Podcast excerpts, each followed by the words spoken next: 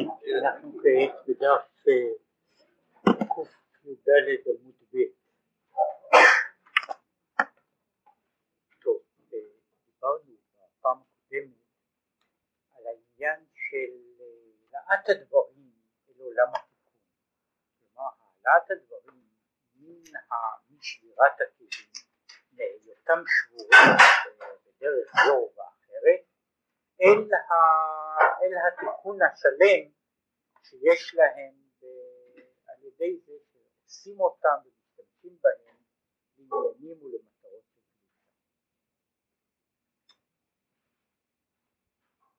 קדושה. בחינת העלאת מים נוקבים לבחינת טוב. הוא אמר שיש שתי בחינת העלאה, יש העלאה בבחינת התיקון ויש העלאה ועל הבחינת טוב הוא הזו הוא מדבר כעת. וכאן הוא נכנס כאילו לצד אחר, מהו העניין הזה של העלאת דברים לבחינת טוב. הנה, טוב יש לו בעצם שני מובנים, ואחר כך הוא מדבר על זה. בדרך כלל השימוש הרגיל של עולם התוהו הוא התפיסה של העולם שנמצא מבחינת ההתפתחות שלו לפני עולם התיקון, העולם של השבירה. יש גם צד אחר שעולם התוהו הוא בעצם המציאות שמעל ומעבר לעולם ולמציאות שלנו. לאמור, התוהו הוא הדבר הזה גדול מן התיקון, נמצא בעצם מעבר לתיקון. והעניין הזה שנמצא מעבר לתיקון זו בחינת התוהו. והיא נקראת כך משום שהיא בלתי ידועה, בלתי מובנת, בלתי מושגת. הוא מיד ידבר בזה בכמה צדדים. הנה תוהו הוא בחינת סובב כל היום. בצד הזה, אם בחינת התיקון היא בחינת ממלא כל היום, הרי אמרנו שהעניין הזה של ממלא כל היום, מהותו היא ביחס שיש בין האור והכלי, בין, ה, בין הגילוי לבין, לבין המכשיר, הכלי, הקליפה שמכסה אותו. זהו העניין של תיקון. תוהו יש האור והכלי אין להם שייכות. יש צד בזה בתוהו, תוהו שהוא בחינת סובב כל הזמן. הוא מתייחס לספירת הביאה עכשיו הוא אומר שפעמים אנחנו מדברים על התוהו גם במדרגות אחרות כאשר אנחנו מדברים על ההוויה הראשונה, ההוויה הראשונה שממנה נוצרים הדברים. הנה בפרדס, בערכי הכינונים, ערך טוב, וזה לשונו. הבינה נקראת טוב. פה, פה יוצא שלא רק במדרגת הכתר, שהיא בעצם הוויה בלי כלים מסוימים, אלא גם במדרגת הבינה יש צד שהוא נקרא טוב. כמו שכתוב בספר בהיר, בספר בהיר, מהו, למה הוא נקרא טוב? מפני שהוא דבר המתהה את בני אדם. הוא גורם לבני אדם לתהות. זהו הדבר המתהה את בני אדם. כהיולי, שהוא דבר שאין קודם אל המציאות של, של הצורה. ויש בה, דובר בו בספרי ימי הביניים, על חומר היולי. חומר היולי הוא חומר ללא צורה כלל. ועכשיו, רק כדי להסביר את העניין הזה של החומר ההיולי, העניין הזה של ההיולי, כשאנחנו מדברים על חומר בלי צורה, אנחנו לא מתכוונים למשל, כמובן אני יכול להעביר או לצמצם את המושג הזה גם לדבר כמו מים. יכול לומר שמים הוא דבר שאין לו צורה. מים מקבלים כל צורה, אבל אין להם צורה משלהם. כשאנחנו מדברים פה על חומר בלי צורה, אנחנו מדברים על צורה לא במשמעות של תבנית, אלא הצורה בעצם, כמו שמופיעה בסיפור של ימי הביניים, צורה היא המכלול, מכלול כל התכונות שיש בדבר. זה מה שנקרא בספרות ימי הביניים הצורה של דבר. אם כן, הצורה כוללת לא רק את תבניתו, אורך, רוחב, מידה ומשקל, אלא גם צבע וגם איכות, כל אלה הם צורות. אומרת, הם כאילו אטריבוטים של החומר. אבל החומר בעצמו, סובסטנציה בעצמה, היא סובסטנציה שאין אה, שום מהות, שום אה, הגדרה, הגדרה מסוימת. וזה זה מה שהוא קורא החומר אומרת חומר שאין לו שום צורה, זאת שאין לו לא רק שאין לו תבנית מסוימת אחת, אלא שכל תארי התבנית אינם, מצויים. עכשיו מהצד הזה זאת, זאת קונספציה שאנחנו יכולים לדבר עליה רק אה, באופן מופשט מפני שאין לנו אה, בעצם אחיזה בה. האחיזה שלנו ברוב הדברים היא אחיזה בצורות. אנחנו איננו מתייחסים לחומר וכאן יוצא הדבר וכבר הוא היה עיסוק של, של ימי הביניים ובלשונות אחרות לגמרי בפילוסופיה חדשה היחס מצד אחד אני, אני רואה את, ה, את הממש, הממש הוא החומר, הצורה היא דבר שנטפל או, או נאמר מתלבש על, על החומר והוא מעצב אותו באופנים כאלה או אחרים. עכשיו מהצד השני כל מה שאנחנו קולטים בעצם החושים שלנו הוא צורות אנחנו קולטים בעצם צורה, זה מן התבנית, התבנית והמראה והריח והטעם, כל אלה, כל מה שאנחנו קולטים בחושים איננו החומר, המטריה בעצמה, אלא צורות, כלומר האופנים, אופנים של ביטוי של הדבר, הדבר בעצמו, גם במובן הזה הסובסטנציה בעצמה היא דבר, מושג שאנחנו יכולים לדבר עליו לדבר עליו אפילו קליטה אמיתית שלו. מכל מקום מדבר שזוהי הכוונה, זוהי הבינה הקודמת אל מציאות הגילוי. מדבר שיש יש כוחות גלויים וכוחות נעלמים, ובצד הזה הבינה היא גם כן חומר, חומר יולי. משום שבצד מסוים, וזה הוא לא נכנס פה לכל ה... לכל מה שאפשר היה להיכנס בעניין הזה, משום שנראה שהוא מתכוון כאן לא לבינה הפועלת, כלומר למחשבה, אלא הוא מתכוון אל הבינה, הבינה בעצמה, והייתי קורא לזה השכל בלי מחשבה. זאת אומרת, אנחנו שוב, מבחינתנו, השכל הפעילות השכלית, הפעילות השכלית, המילים, האותיות, האידאות, הצורות, כל מה שיש לנו בתוך, ה, בתוך המורכב הזה של, ה, של ההוויה המודעת שלנו.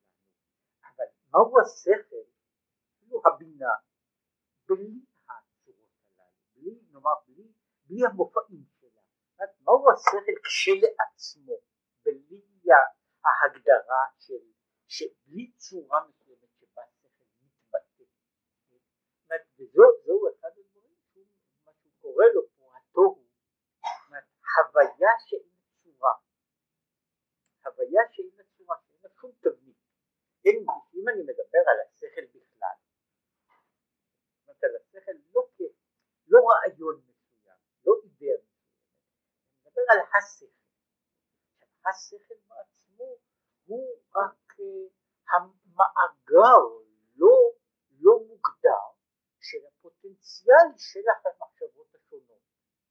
הוא לא במקומות אחרים, בדברים אחרים, הוא מדבר בכלל על בעיית המילה וה, והאידאה וכולי, שם, שם נראה מה למשל יעשה שכל בלי אובייקטים בכלל. שכל בלי אובייקטים. מהצד הזה השכל שלנו כל הזמן פועל, מה שאנחנו רואים אותו כשכל פועל הוא פועל עם אובייקטים שרובם הגדול באים אליו מבחוץ. אבל גם כשאנחנו מדברים כאילו על מושגים, מושגים מופשטים, יש תמיד השאלה מהיכן באות המילים. מהיכן באות המילים, מהיכן באות, באים מושגי המחשבה הבסיסיים, הראשיתיים, זו שאלה לעצמה. כשאני מוציא את כל המילים, זאת כאילו שאני אומר למישהו, תאר לעצמך את המחשבה כאשר היא מרוקנת מכל המילים שלה ומכל הצורות שלה. זה בערך כמו לצייר ציור בלי בד ובלי מכחול. צריך לצייר ציור. אני מדבר פה על, על אותו דבר, על המחשבה, על המחשבה בלי, אובייקטים של חשיבה. ואז אני נמצא בדיוק באותו, באותה נקודה של מה שהוא קורא לזה התוהו, משום שיש בו דבר, אבל הדבר הזה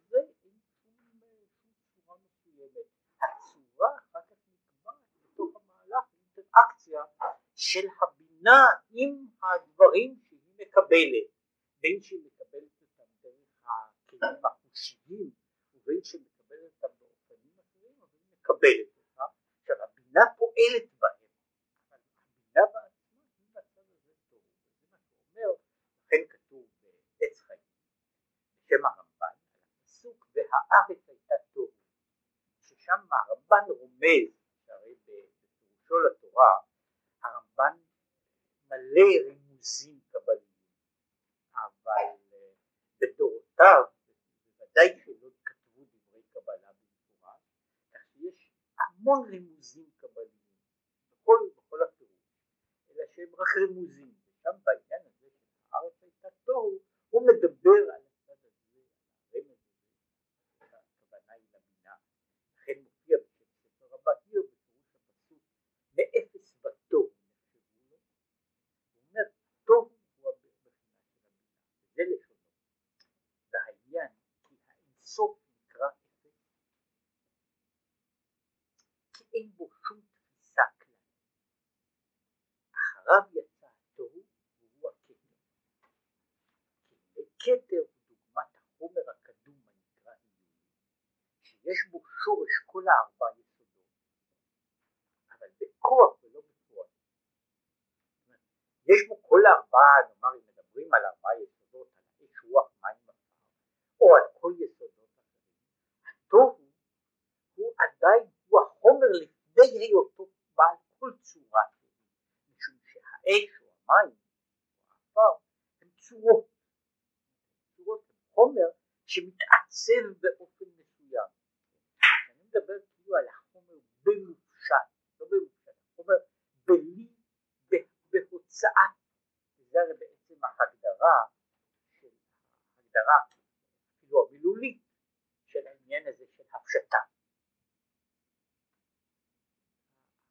המושג הזה הוא בין השאר, אני לוקח דבר, פושט אותו מהלבושים. זאת אומרת, הוא לבוש בכך וכך וכך לבושים, ואני מפשיט אותו. אני מפשיט אותו. יש דבר שכשאני מפשיט אותו, אז אני, מוריד את הלבושים ואני מגיע לגוף. אבל מה קורה לדבר שבנוי, כל, כל המהות שלו בנויה רק על הלבושים. כן? וכשאני מוריד את הלבושים, כן? אז שם אין, לא שאין שום דבר. לא יודע, ודאי היו ביניכם כאלה שקראו, היה פעם סיפור, נובלטה של, של ולס, הסופר האנגלי, על האדם הבלתי נראה. שם האיש הזה, כדי שיוכל ללכת ברחוב, צריך ללבוש בגדים כדי שהוא ייראה כהוויה. כן, צריך ללבוש בגדים, צריך לעשות לכסות את הלב כדי שיהיה שתהיה הוויה. עכשיו פה יוצא מה קורה כשהוא בלי בגדים? בלי בגדים הוא קיים, והקיום שלו הוא לא ללא שום משמעות. עכשיו זה המושג, מה קורה להפשטה כאשר אנחנו פושטים מן את כל המכסים שלהם, לא רק את המכסה החיצון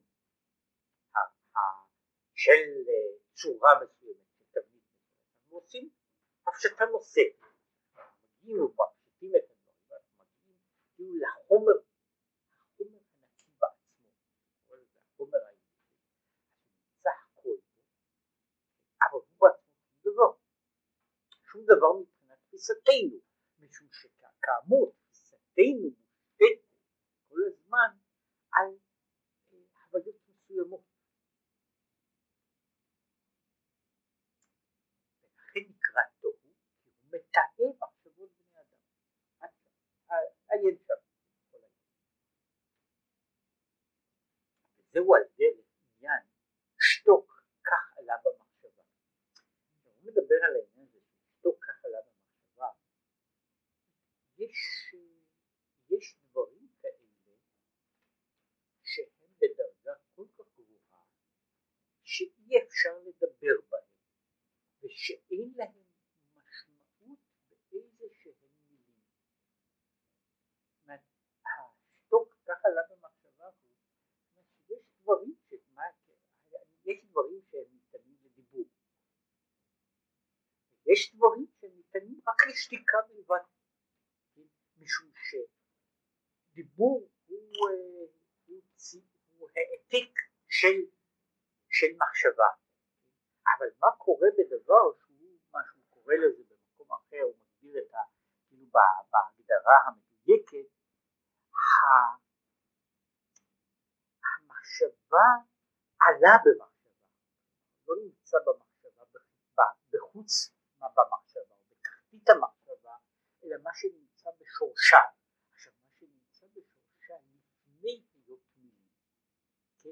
הוא דבר שאי אפשר, להגיד אותו משום כך יש העניין הזה שתוק ככה עלה במחשבה, יש דברים שאי אפשר לומר אותם, אי אפשר לומר אותם שאין להם שום בכלל מילים, אין להם מילים שיכולות לומר אותם. מדוע? מפני שהדבר הזה הוא לא תרגום מסוים של מילים.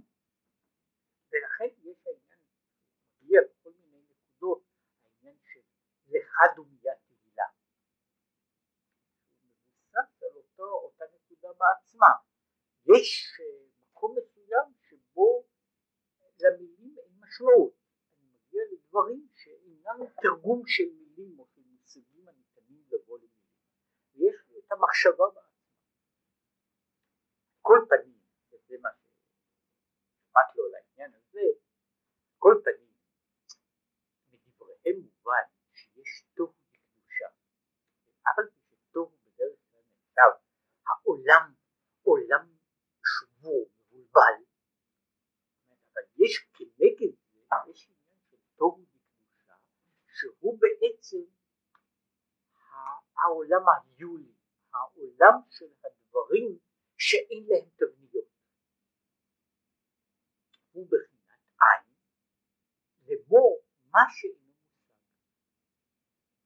היינו הכתר, כי החוכמה מאין יש מאין, משום שהחוכמה, חוכמה בצורתה מובהקת,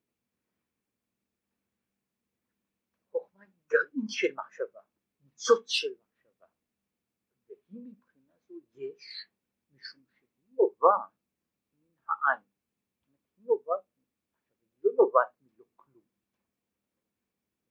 היא נובעת מדבר שאיננו ניתן לתפיסה אפילו בהגדרה של ניצוץ המחשבה האינטואיטיבי, גם הוא איננו יכול לתפוס אותו, וזה מבחינה זו העין, שהוא השורש של היש, מתקיים שאנחנו אומרים היא החוכמה שהיא גם כן רק נקודה שנתפסת לגבי העין מעבר לזה היא בחינה של זהו יש מאין כן ועל פי דברי העץ חיים יש לומר אפס וטוב הן שתי הבחינות של הכתר שאנחנו מגדירים אותן שוב מדברים על העולמות בכלל הבחינה שהוא בחינת עתיק יומי נקרא אפס ובחינת אריכתין שורש הנאצלים נקרא תוהו כן הוא מגדיר פה בין אפס ותוהו בין הדבר הזה שהוא מצד מסוים הבלתי קיים לגמרי לבין הדבר הזה שהוא קיים באיזשהו קיום ראשוני. ואין במקום אחר בעניין הזה ואם זולתך מלכינו לחיי העולם הבא דהיינו גן אפס בלתך גואלינו לימות המשיח שלימות המשיח יהיה הערה מבחינת אפס שלמעלה מבחינת עין. זהו כאין אחר הוא אומר במעורי אור הוא מדבר על זה שעין נקרא מחטים שם הוא אומר שאפס נקרא אינסוף גם במה שכתוב בפרדס הבינה נקראת תוהו משום שהבינה היא כתר לבאר הנבינה ולכן נקראת גם כן דעת עיקר כל פנים העולה כל זו, כל זו הערה, צריכה להיות הערת הסבר של הצמח צדק, שהיא במובן הזה היא הערה יותר טכנית. היא הערה יותר טכנית משום שהלשון, וזה היה קשור לכמה וכמה דברים בכלל.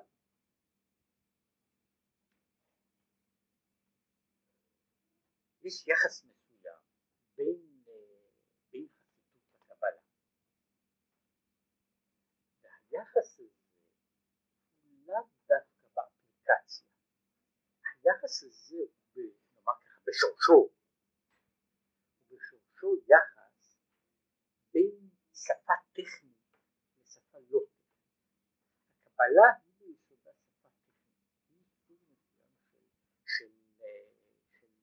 נוסחאות, כן, נוסחאות. בחסידות יש, יש אופן של תרגום הנוסחאות, הנוסחאות הקבליות, ללשון שהיא נאמר אנושית. התרגום הזה, יחד עם זה, כדי שהוא לא יהיה, ושלא יהיו לו חיקויים, שלא יהיו לו חיקויים, קל מאוד לעשות. יש דברים, נאמר, ז'רגונים מסוימים, יש נוסחאות מסוימות, שאדם יכול לדבר, יש מקצועות שלמים שחיים בזה, יכול לדבר כמות עצומה של שטויות, והשטויות הללו נשמעות כדברי חוכמה לכל דבר. זאת השטויות נשמעות כדברי חוכמה, וקשה לי מאוד להבחין בין דבר לדבר, אלא אם כן אני מעביר אותם בחזרה ללשון יותר טכנית. כשאני מעביר אותם ללשון יותר טכנית, למשל אני יכול לתאר דברים שלפעמים הם נשמעים לאוזן בסדר גמור, הם נשמעים לפעמים מדעיים ובחיים שלנו הם נשמעים מדעיים בכל המדעים שיש בעניין הזה. יש מדעים ופסאודו מדעים שלמים שחיים על, על, על סוג כזה. ואחת הבעיות שלהם היא כאשר אני מנסה בחזרה את הדברים האלה ולהעביר אותם כלומר לנוסחאות אז מתברר כן נוסחה אחת כן, שאפשר להגיד אותה בכל מיני צורות, כן, היא למעשה חסרת משמעות. יש אחד, האופנים שאפשר לנתח טקסטים, יש ניתוחים לוגיים של טקסטים. עכשיו לפעמים יוצא טקסט בקריאה ראשונה הוא נראה אולי עמום, לפעמים הוא נראה מאוד, מאוד משכנע. כשאני עושה עליו ניתוח לוגי, אני מגיע למסקנה שמה שכתוב שם זה אפס שווה אפס, כן? וזה בערך כל מה שנאמר. יש אנשים שיכולים להגיד את זה לא רק במאמר, אלא אפילו בספר שלם, כן? שאחרי ניתוח, זאת אומרת אחרי ניתוח לוגי שלו, אז מתברר שלא, שלא היה שם שום דבר או שזה שטויות לא רגילות. עכשיו העניין הזה הנוסח החסידי הוא נותן את עצמו כמו הרבה נוסחות, כמו שאמרתי, כמו נוסח מדעי, כמו נוסח של כך וכך, נותן את עצמו יפה מאוד לאמירות כאלה. כדי לשמור, כדי לשמור את הדברים לא רק בפרופורציה, אלא כדי לשמור את ההתייחסות בין דבר לדבר, יש בכל פעם העברה שלהם ללשון יותר טכנית. ברגע שאני מעביר אותו בלשון יותר טכנית, של ביטוח או הבטחה שהדברים הנאמרים הם לא סתם משהו שנראה כמליצה. רק לדוגמה, יש אנשים כל מיני אנשים שמאוד קל לחקות את הסגנון שלהם. אחד מאלה שסובלים בדור האחרון מזה הוא רבי נחמן מברסלב ומייחסים לו כל מיני דברים, כל מיני דברים שהם נשמעים פשוט בסגנון הזה. עכשיו כשאני מנסה לנתח מה המשמעות של האמירה הזו, הרבה פעמים יוצא שהאמירה הזו בעצם הייתה של מישהו שעשה דבר שהוא נראה כמעט אותו דבר, הוא בנוי על אותה, על אותה, לכאורה על אותה סיסטמה, בסופו של דבר הוא נגמר, לא כלום, שטות, גרוע מזה, זה אסור, כן? עכשיו, יש על זה מאוד מעניין, היה אחד מהאדמו"רים החסידיים שבעצמו היה, עסק הרבה מאוד בקבלה, זו דינסטיה שלמה שעסקה בקבלה, רבי זידיצ'ו, שהוא כתב, יש מאמר שלם שהוא כתב, שהוא עסק בדיוק בבעיה, בבעיה הספציפית שזה נראה, מי לא יכול לעשות גימטריה, או מי לא יכול לעשות, אפשר לעשות גימטריאות, ולהכניס בגימטריה, אפשר לעשות חשבון גימטריה כל שטות שבעולם. עכשיו אפשר לעשות אמרות שנשמעות כמו כל דבר. היה אה, כדרך שהיה חי איתנו היום יהודי שהיה עושה מקומות קדושים. הייתה תעשייה של מקומות קדושים. עכשיו יש, היה יהודי אחר, דוד כהן שהיה כותב סיפורי חסידים. הבעיה הייתה שלחכות את הז'אנר. להעביר תוכן אחר. בסוף יוצא שמישהו כתב משהו בז'אנר כזה, שהוא בכלל לא אותו דבר. זה רק כדי לעשות השוואה מעולם לגמרי אחר, יש מה שקוראים בכמה ארצות, יש, יש מסעדות שמוכרות כושר סטייל, כן? וזה בערך אותו דבר, זאת אומרת, זה בנוי על זה, זאת אומרת, יש לזה טעם, יש לזה טעם באמת של, של איזה מאכל, כן, של מאכל שיהודי מוכר. עכשיו שזה עשוי מדברים אחרים, אז זה כבר לא אכפת למוכר. עכשיו כאן יש, משום כך, לצורך זה בא בכל פעם העברה לשפה יותר טכנית. השפה הטכנית הזו היא חלק מהמשמר של העמדת הדברים במקום מסוים. לא רק עניין של מראה מקומות, כן, עיין עיין עיין, אלא בעיקר של שמירה שהדברים לא ילכו, לא ילכו לריק על ידי שימוש בז'אנר. זה חלק מהעניין וזה מה שעושה אגב את ההבדל בין דבר שהוא מהותי לבין דבר שהוא יכול להישמע בדיוק באותו סגנון. שוב, סגנון קל לחכות. תוכן קשה לי להעביר. הבעיות בעניין. בכל אופן, הוא חוזר לעניין שיש העלאת מים נוקבים מבחינת התורה. שם יש דבר כמו היינו במצוות אכילת מצה שבשבוע הראשון בימי הספירה. עכשיו הוא מסביר קצת את העניין הזה של אכילת מצה. אכילת מצה זה הקשר שיש לעניין להמשך לתחום ולעניין של ספירת העומר, שהרי יש איזו חפיפה בין פסח, הזמן של אכילת מצה, לבין ספירת העומר. מה החפיפה? והעניין כי בחינת מצה, קודם כל שאין לה טעם. זהו קמח, שהוא קמח בלבד, אני לא מוסיף בו שום חומרי טעם. במקומות מסוימים, אפילו לא מלח.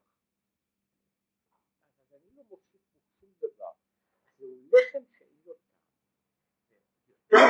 בהיותה מצה, אין בה בחינת הגבהה והתנשאות כשאור. זאת אומרת, אם אני רוצה לעשות את ההבחנה מה ההבדל בין, מצה. בעצם הם באים מאותו חומר, אלא שהחמץ, החמץ הוא בצק שהולך ומתנפח, כן? הוא הולך ומתנפח, הוא הולך ומגדיל את עצמו, כן? זאת אומרת אותה כמות, אותה כמות עצמה של חומר היא נעשית בחמץ והולכת ומגדילה את עצמה, אין בה יותר חומר ממש מאשר באותה תבנית שנעשית מצה, אלא היא נפוחה יותר, כן? היא נעשית הרבה יותר גדולה, כן? יכולה ללכת ולגדול להרבה מאוד? העניין הזה, החלוקה של היא מבחינה זו לחם שאין לו טעם, לחם שהוא התכלית של הדבר לבדו בלי שום התרוממות, בלי שום התנסות. והוא בחינת מוחין דאבא. בשורשו הוא מבטא מדרגה גבוהה שהיא בחינת החוכמה שבחוכמה. רק שהוא מלובש בבחינת הקטנות. ההבדל הוא רק שהבחינה הזו של מוחין דאבא שהיא לכאורה מדרגה גבוהה ביותר שבהשגה היא מתלבשת בבחינה של קטנות שבקטנות משום שהיא מופיעה בתור דבר שאוכלים אותו. מה שהיינו קוראים לזה השכל של החוכמה. השכל של החוכמה. זה בעצם התמצית שבתמצית של, דברים. אם חוכמה כולה עניין תמציתי, אנחנו מדברים פה על מוחין דאבא שהיא התמצית שבתמצית. עכשיו זה בעצם העניין הזה, הסמל שלו, הביטוי שלו הוא המצע ששם מופיע כאילו הבצק הזה בעצמו, הוא מופיע בעצמו בלי שום פיתוח, בלי שום פיתוח, בלי שום התפתחות, בלי שום גיבוי, בחינת כתוב. והוא פה מאיר דרך אגב, אומר ביאור הדבר, עכשיו נוגע בעניין הזה, ביאור הדבר ידוע דרך שאמרו חז"ל, אין התינוק יודע לקרות אבא. עד שיטעם טעם דגן. יש הגדרה של תואם טעם דגן, אז הוא מתחיל לדעת לדבר. יודע לקרות אבא בלא הבנת שכל וטעם. מה שיוצא פה דבר כזה. מה זאת אומרת שהתינוק יודע לקרות אבא? כשהתינוק אומר אבא, האם הוא מבין את המשמעות מה זה אבא? בוודאי הוא לא מבין. מה זה זמן שהוא צריך להבין ואני עכשיו מדבר על כל היקף המשמעות. יש, יש איזה היקף משמעות שהוא יכול, שזה הבעיה של זיהוי אדם מסוים בתור אבא, אוקיי? אחר כך זיהוי של זיהוי של מהות, מה זאת אומרת אבהות? עכשיו התינוק בוודאי איננו יודע מה מהותה של אבהות, אבל הוא יודע להגיד אבא. מכל מקום, יודע לקרוא כאילו מבין, הוא יודע להגיד אבא כאילו היה מבין, מבחינה זו התינוק שאומר אבא מבוגר שאומר אבא, הם אומרים בדיוק אותו דבר בעצמו, ההבדל הוא רק שאחד מהם מבין מה שהוא אומר, השני איננו מבין מה שהוא אומר, אבל מבחינת האמירה אותה אמירה, זהו הוא אומר, מפני שבחינת מוחין דאבא נכנסים בו בהיותו תואם טעם דגן, מפני שהחיטה אמר חז"ל, זה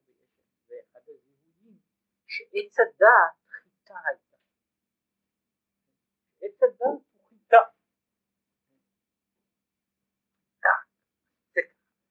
החיטה נותנת לו את החוכמה, אבל שמלובש בבחינת הקטנות.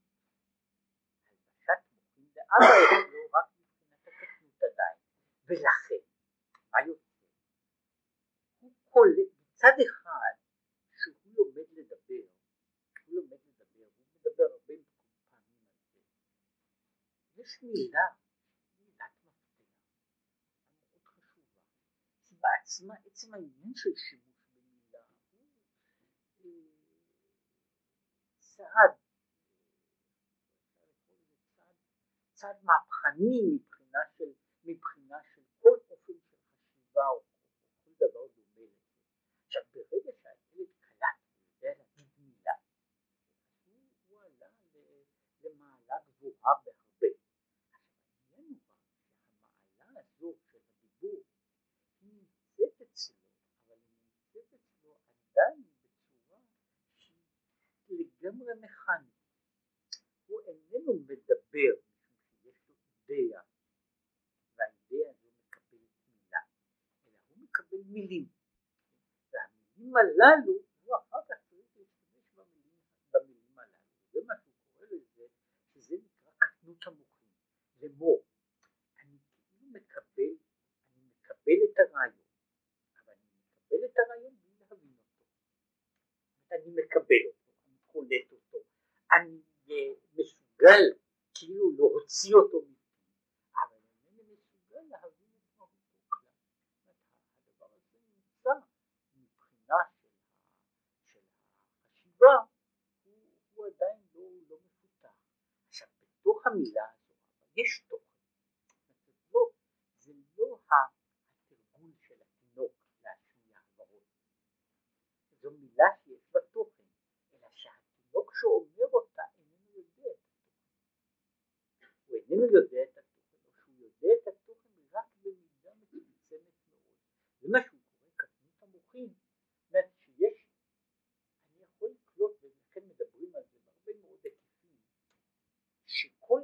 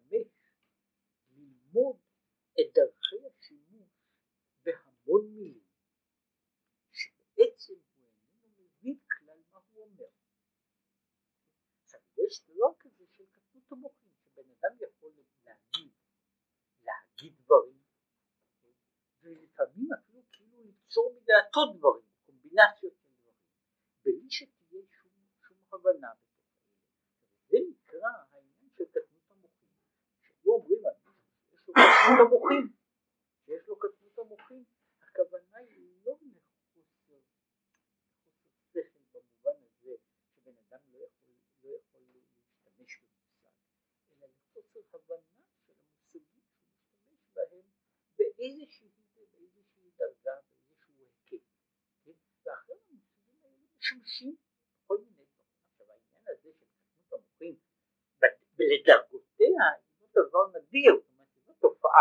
תופעה שלא רואים אותה בעולם, צריך למצוא מישהו, למצוא איזה מישהו, איזה, איזה בריאה כזאת, שיציגו אותה באיזה הצגה קלינית, כן? קטנות המוחים זה דבר מאוד מצוי, כן? היא מאוד מצוי, והיא בנויה על, ה, על העניין שעצם היכולת של שימוש, שימוש במילים, אפילו שימוש אינטליגנטי, הוא עדיין לא אומר שבן אדם מבין מה שהוא אומר, או שההבנה שלו היא מאוד מאוד קלושה. עכשיו לכן זה אגב קורה בגלל קטנות המוחים. זה קורה לפעמים שבן אדם בקטנות המוחים אומר דבר שהוא בעצמו איננו יודע איזה דברים גדולים הוא אמר. הוא בנה קומבינציה של דברים, אבל הוא לא, הוא לא יצר שום, הוא לא קלט את הדברים האלה שהוא אומר, את המשמעות של הדברים האלה שהוא בעצמו אומר, והוא היה בקטנות המוחים. עכשיו, אני רק אומר, דרך אגב, זה, זה, זה נכון במובן מסוים להבדיל סימפוזיון של אפלטון יש שם אזכור של המשוררים שאומרים דברים מאוד חכמים אבל הם אינם מבינים מה הם אומרים כן? עכשיו זאת אומרת הם לא כמו שהוא אומר הם לא חכמים עכשיו פה מופיע אותו דבר בן אדם יכול להיות בן אדם יוצר וליצור דברים דברי חוכמה אבל הוא בעצמו הוא בקטנות המוחים והוא לכן איננו מבין מה הוא אמר הוא איננו מבין מה הוא אמר והוא יש לו כישרון, קישור, החוש לבנות צירופים אבל מה שהוא מבין מהם זאת אומרת אם אני אשאל אותו הוא יסביר לי מה הוא עשה יכול להיות שהבנתו תהיה הרבה פחות מהבנה של מישהו אחר כן ואמרו את זה היו כמה סופרים שאמרו את זה גם על עצמם אמרו את זה על עצמם וזה נכון לגבי אנשים שאינם משתמשים במילים זה הרבה יותר נכון זאת אומרת יש אנשים שמציירים, צלים, מוזיקה והם עושים דברים שהם הרבה מעבר למה שהם מבינים זאת אומרת מדוע? נשאלים שזה יכול להיות אדם הגון, אפילו אדם טוב אבל אדם בקטנות המוחים זאת אומרת הוא יכול להשתמש הוא יכול להשתמש בפיסות של חוכמה אבל הוא איננו מבין את החוכמה אפילו של עצמו אין להם שמץ של מושג מה זה, מה זה השם אמר לנו? הדבר היחידי שהם יודעים בזה הדבר היחידי שהם יודעים בזה זה שיש דבר כזה. זה מה שהוא קורא לזה זה העניין של אמונה בלי דעת כלל. זה קטנות בהם ההתבטאות נשמעו בכור בגשמיות במ"ט שערי טומאה ברוחניות והם שקועים בתוך זה עד שאין להם שמץ של עד שנגלה עליהם מלך מלכי המלכים הקדוש דהיינו בבחינת דילוג גדול שלא בהדרגה כלל שנגלה למלך מלכי המלכים הגילוי ומעמדם לא, היה, לא היו בכלל שום קורלציה. זה לא היה ערך בין מה שישראל היו במצרים לבין מה שנגלה להם. שמה שנגלה להם היה גדול מאוד. מה שהם בעצמם היו הם היו קטנים מאוד. ולכן הוא אומר ולכן נקרא בשם פסח על שם בחינת הדילוג שפסח השם על הפתח דהיינו שנמשכו הבחינת המוחים שלא בסדר בהדרגה אלא בבחינת דילוג גדול. זו, זו הקפיצה הגדולה שאומרת שכאילו קורה באמת, זה כאילו קורה שמישהו מדבר עם כבש ולפתע הכבש מתחיל עכשיו הכבש עכשיו מתחיל מתחיל לבטא נוסחאות במתמטיקה כן זה סוג כזה של זו קפיצה של באמת מאיפה המוח שלו בעצם לא בנוי לזה. השכל שלו לא עשוי לזה הוא לא בנוי כדי לגדל את העניין הזה לפתח אותו.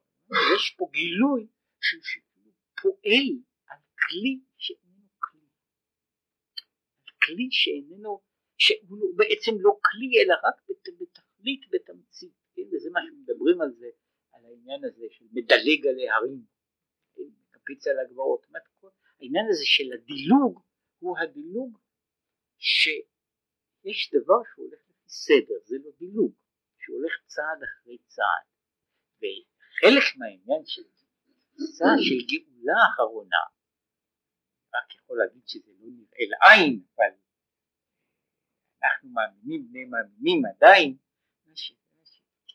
כי לא במנוסה תלכו,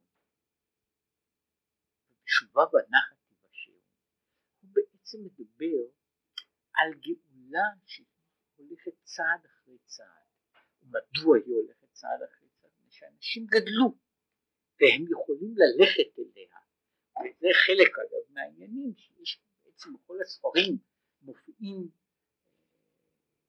שני סצנריו של גאולה אחד מהם הוא מה שאפשר לקרוא לו אבולוציוני. של עלייה תיקון ואחד הוא רבולוציוני וקטסטרופלי, כן? שגאולת העתיד תהיה בדיוק כמו גאולת מצרים, זאת אומרת אותו סוג של דבר שהאנשים בלתי מוכנים, נגלה עליהם מלך מלכי המלכים, ועכשיו הם יצטרכו להסתגל למלך מלכי המלכים? יצטרכו להסתגל למלך מלכי המלכים, בלי, בלי שתהיה איזושהי הכנה, אותו סוג של קפיצה שלא בערך. אומר שהעניין הזה שהוא אומר על גאולת מצרים זה הפסיכה מבחינת דילוג גדול כמו שכתוב בפרי והיינו הלבשת בחינת מוחין דאבא בבחינת הקטנות שהוא עניין המצה ולכן אין בה טעם מורגש ולא בחינת התנשאות לכן המצה היא לחם עוני והיא נעשית בכוונה, לכן לא שמים בה שום דבר. יש מה שקוראים מצה עשירה וכולי, שזו מצה שאני מכניס בה יין, שמן, דברים אחרים, אז היא כבר לא מצה של לחם עוני. ושל לחם עוני זה מצה לחם שאין לו טעם. זאת אומרת, הוא כולל את כל העניין הזה, הוא כולל את הלחם. הפת נמצאת שם, החיטה נמצאת שם, אלא שהחיטה הזו אין לה טעם, היא לעיסה בלבד, ואין בה בחינת כאילו גדולה, בתכלית הקטנות, בתכלית הצמצום, כמה שאפשר לצמצם את הבצק הזה. דהיינו, בבחינת עבודת האדם היא בחינת התקפיה, כנזכר לעיל, שהיא בחינת ביטול רצון בלבד בבחינת הקטנות. מה זה התקפיה?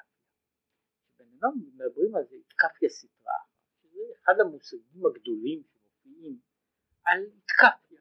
בן אדם כופה את, כופה את היצר, בן אדם כופה את עצמו. עכשיו כל עניין של כפייה בנוי על זה שהאדם לא מוכן לדבר. שהאדם לא מוכן לדבר ולכן יש כפייה. הכפייה היא הלחץ, הלחץ הזה ש, ש, שמישהו לוחץ את עצמו בלי מוכנות. ברגע שאני מוכן, שאני רוצה דבר, מה שנקרא התהפכה, ברגע שאני בכל כל כולי מקבל דבר מסוים, שוב אין צורך לכפות אותו. אומרת, יש צד מסוים של כאילו, של עול מלכות שמיים. עול מלכות שמיים הוא בנוי על זה שאני לא רוצה. ושאם הייתי רוצה זה לא היה עול. העול בנוי דווקא על, העניין הזה של הדבר שאני לא רוצה, אני לא רוצה אלא מה? אני עושה אותו בעל כורחי. שוב, בוודאי שיש לזה דרגות בתוך העניין הזה, שהן דרגות זו מעל לזו, אבל בתמצית, התקפיה היא ביטול רצון בבחינה של, של קטנות, משום שבבחינה של גדלות מבטל את הרצון. הרצון שלי מתאחד עם, עם, עם העניין הנרצה ואינני נזקק לביטול. עכשיו הוא אומר ועל ידי זה שורה ומתלבש מתלבש ושורה מבחינת סובב כל עלמין דווקא. רק שבא בבחינת דילוג גדול. יש, הוא עכשיו מדבר על, על הצד האחר, שכרגיל, כרגיל, אנחנו מדברים על קפיה בתור מדרגה, מדרגה נמוכה. התהפכה היא מדרגה גבוהה. קפיה היא מוחין בקטנות. זה קשור לאותה תפיסה. זאת אומרת, אני מקבל דבר אבל אינני מבין אותו. אני מקבל דבר אבל אינני מזדהה איתו. זו מתקפיה, מוחין בקטנות.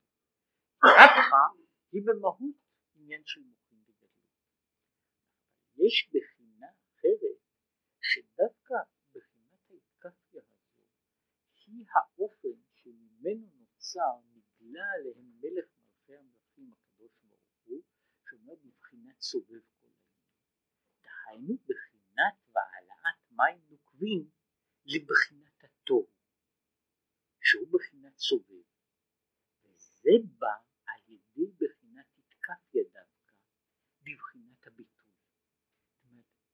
את ה...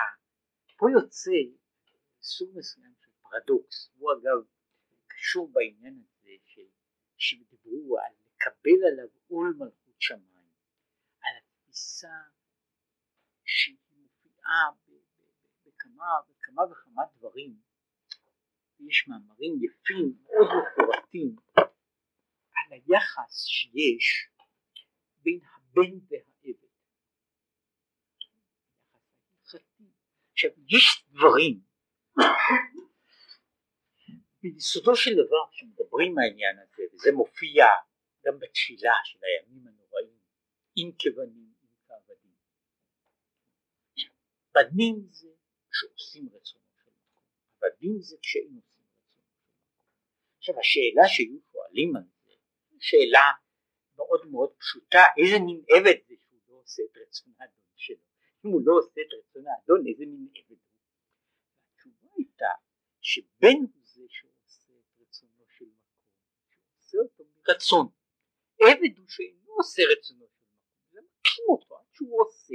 זאת ההבדל בין הבן והעבד מבחינה זו שהבן עושה את מה שהוא עושה מפני שהוא אוהב את אביו, העבד עושה דברים שהוא כפוי על ידו.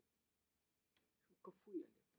עכשיו יש צדדים שבהם בוודאי הוא למעלה מהעבד אין ארוך. יש דברים ועליהם דיברו גם על הצד ההלכתי שידו של העבד כיד רבו, משום שהעבד הוא בלתי מציאות, הוא לא מציאות, משום כך הוא נעשה כלי של האדון. לעומת זאת הבן איננו נעשה כלי של האב, הוא עומד באשר הוא בן, הוא עומד כהוויה נבדלת. זאת אומרת, העניין הזה של העבד והכפייה שיש בו, שהיא אותה מדרגה שהוא דיבר עליה, מדרגת הביטול. שום דבר אני לא מבין, אני לא משיג. בבחינה הזו הוא יכול להגיע עד לרום המעלות. אם כן הוא אומר, בבחינת התהפכה, היא בבחינה של השגה. בכל מקום שאני מגיע למדרגה של השגה, שם אני מוצא גבולות אחרים. הגבולות שבאים מבחינת ההשגה הם עכשיו תלויים בכוח ההשגה שלי. זאת אומרת אני אז מוגבל, פה יוצא דבר כזה שזה שמבין, שמשיג, שיש לו הרגשה, שיש לו חוויה, יכול להשיג ולהבין רק דברים שהם בגדר ובתחום של השגתו. זאת אומרת ההשגה כשם שהיא פותחת דברים גם נועלת דברים. ולעומת זאת, בבחינת הביטול, משום שיש בחינת הביטול, אני יכול לעבור ולהשיג דברים שהם למעלה בכלל מהגדר שלי, מפני שבין כה וכה כל מה שאני מקבל הוא לא בתוך הגדר שלי. רק דוגמה קטנה, רק מאין דמאין. שוב על מוחין דקטנות ודגדלות. יש דברים ש, שבוודאי יש המון דברים שבהם מה שילד יכול לעשות, מה שגדול יכול בהשוואה, משום שהילד הוא במוחין בקטנות, המוח הוא לא מפותח, בגשמיות, ברוחניות, בכל מה שיהיה, לעומת זאת הגדול, הגדול אמיתי, כן, לא רק זה ש, ש, שעשו לו בר מצווה, כן, אז הוא גדול, יש לו מוחין בגדלות. יש דברים שקטן עושה הרבה יותר טוב, למשל ללמוד שפות.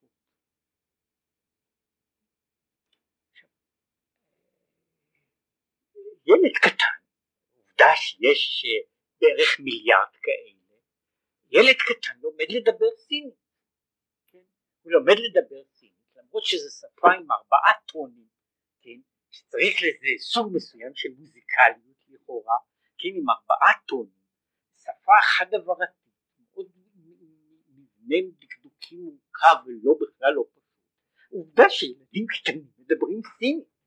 עכשיו מדוע מדבר, עכשיו שבן אדם מבוגר מנסה לדבר סינית, אתה צריך להקדיש לזה די הרבה זמן כדי ללמוד את השפה. עכשיו מדוע? משום שמבחינת ההשגה שלהם הקטן קולט דברים במוחין דקטנות ומשום כך הוא יכול לקלוט ולפעמים לא רק שפה אחת אלא יש יש אנשים מכר שלי שסיפר שהוא היה הוא גדל באיזה מין מגזר והיו מגזרים כאלה. ילד שגדל שגדל לפני, לפני מלחמת העולם השנייה בסלוניקי כן? ויצא ש, שבזמן שהיה בערך בן שבע הוא ידע איכשהו שש שפות. ושזה יצא אה, יוונית דיברו בתור שפה רשמית ו, ו, ואנגלית וצרפתית לימדו אותו, לימדו אותו במטרה אחרת ולדינו דיברו בבית ועברית לימדו אותו בתור שפת קודש כך שבסך הכל יצא שהוא דיבר שש, שפות. עכשיו בן אדם מבוגר שצריך לשבת וללמוד שש שפות הוא נמצא במצב אחר. עכשיו מדוע? מדוע הקטן יכול לעשות דברים שאדם מבוגר צריך להקדיש להם שנים? הסיבה היא במידה מסוימת משום שהוא בבחינת מוחין ומפני שהוא בבחינת ביטוי. לכן קולט דברים שלא לפי הערך. המבוגר צריך קונספט, קונספטים. ומפני שהוא צריך קונספטים הוא חושב בשפה אחת. הוא צריך עכשיו לעשות עבודה שלמה כדי להעביר את עצמו משפה אחת לחברתה בתפיסה קונספטואלית אחת לשנייה. ובשבילו זה קשה כקריאת ים סוף. בזמן שבשביל התינוק כן, הוא קולט מה שיש מה, ש, מה שפה יוצא שיש דברים שהקטנות הקטנות נותנת לבן אדם לקלוט דברים שלא לפי ערך. שלא לפי ערך בתוך, בתוך העניין הזה. עכשיו זה נכון שאת הדברים שלא לפי ערך הוא לא מבין. אבל הוא לא מבין גם דברים אחרים. אבל הוא יכול לקלוט אותם באותה מידה וזה אומר יש בחינה כזו שהגילוי הזה של מלך מלכי המלכים הוא יכול להיות למי שהוא בתכלית הקטנות והשפלות. מדוע? מפני שבבחינה הזו אף אחד לא יכול לעשות. בבחינה הזו אף אחד לא יכול לעשות. להפך כאשר אני רק רוצה לקרוא פה אומר הטעם כי בבחינת הביטוי הרי בא הדבר מבחינת עין ממש ועל ידי זה מעורר גם כן מבחינת עין האמיתי שהוא בבחינת סובב שבהיעלם. זאת העין שלי העין של המקבל הוא קורא את העין של, ה, של הנתינה. בעין הזה מבחינה זו אצלו אין שום דבר אין הוויה ולכן הוא יכול לקבל מדרגה של למעלה מדרגת הוויה. מה שאין כן בבחינת התהפכה שהיא בחינת יש. כל העניין הזה של התהפכה שהוא עושה דברים מדעתו מרצונו מהכרתו מבחינת יש. כמו בהתפעלות אהבה וכיוצא בה. האיש הזה שיש לו התפעלות אהבה הוא לכאורה לאין ארוך גדול יותר מזה שהוא כופף את קומתו ועושה דברים מכוח האמונה בלבד. אבל התפעלות האהבה מגדירה את שהוא יכול. היא בנויה לפי, הוא יכול, הוא כבר יש מסוים, והיש הזה יכול לקלוט דברים רק בתחום שלו, רק בתחום ההשגות שלו. הוא לא יכול דווקא משום שהוא בעל השגה, הוא לא יכול לקלוט את הדברים שאינם ניתנים להשגה. כן? עכשיו זה שהוא מבחינת הקטנות, הוא מקבל את כל הדברים בשווה. כן? העין שלו יכול להתקשר, העין שלו שהוא במובן הזה עין כלום אמיתי, הוא מתקשר עם דבר שהוא כן בלי, בלי גבולות ובלי הגדרות, ושם הוא יכול, למצוא, להתחבר אל, הדבר הזה. וכאן מה שהוא קורא לזה, ש, שבכל בחינת כלי, הכלים שנעשים על ידי בהורים והעלאות ודרפ"ח ניצוצים, אין מעוררים לזה לבחינת התוהו שהוא עין בלתי נגלה בבחינת יש כלל, אלא מעוררים בזה לבחינת התיקון דווקא, להיותו בא ומאיר בבחינת כלי דווקא, בבחינת ממלא. זאת אומרת, כאשר בן אדם מגיע להשגה, מגיע להכרה, באותה שעה הוא יכול לקלוט דברים, זה כלי, אבל מה הוא יכול לקלוט? הכלי הזה ממילא מגדיר את מגדיר את עצמו לאותם הדברים שנכנסים אל הכלי הזה. במשמעות הזו, במשמעות הזו, וזה אחד הדברים שישנם בכל מיני אופנים, כשיש לי כלי, אני יכול להכניס לתוכו, אם זה דבר מוצק, אני יכול להכניס לתוכו רק דבר שיכול להיכנס לכלי הזה, לפה הזה. אם זה דבר נוזל, אני יכול להיכנס, להכניס לתוכו רק דבר שנמצא הזו. עכשיו, אם אני כאילו שופך על משטח ריק, שם כל דבר יכול לבוא. מדוע? מפני שהמשטח הזה לא קובע את ה...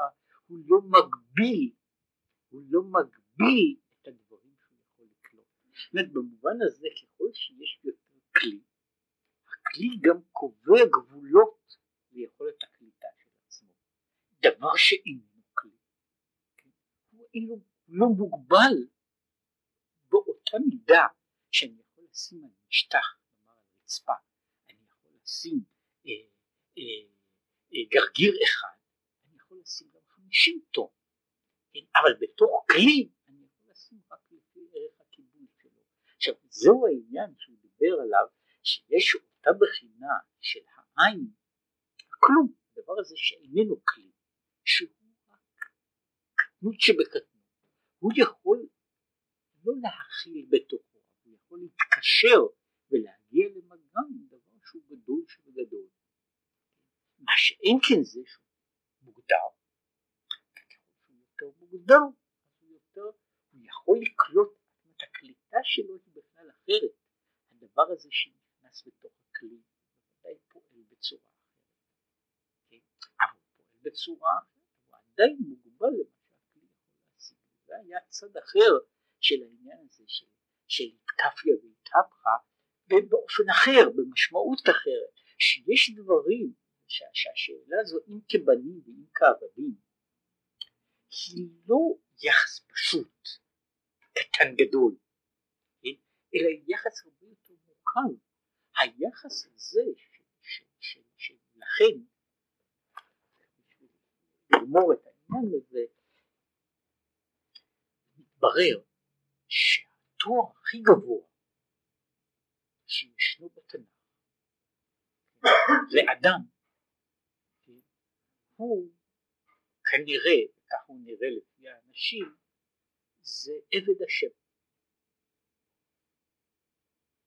זה כנראה התואר הכי גבוה, שכל ישראל נקראים בנים. רק איש כמו משה הוא נקרא עבד השם.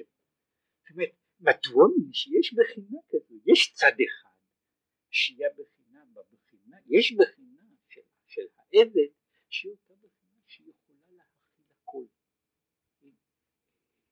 באופן הזה שהוא באשר הוא בטל, באשר הוא לא כלי, הוא יכול להתייחס לכל הדברים.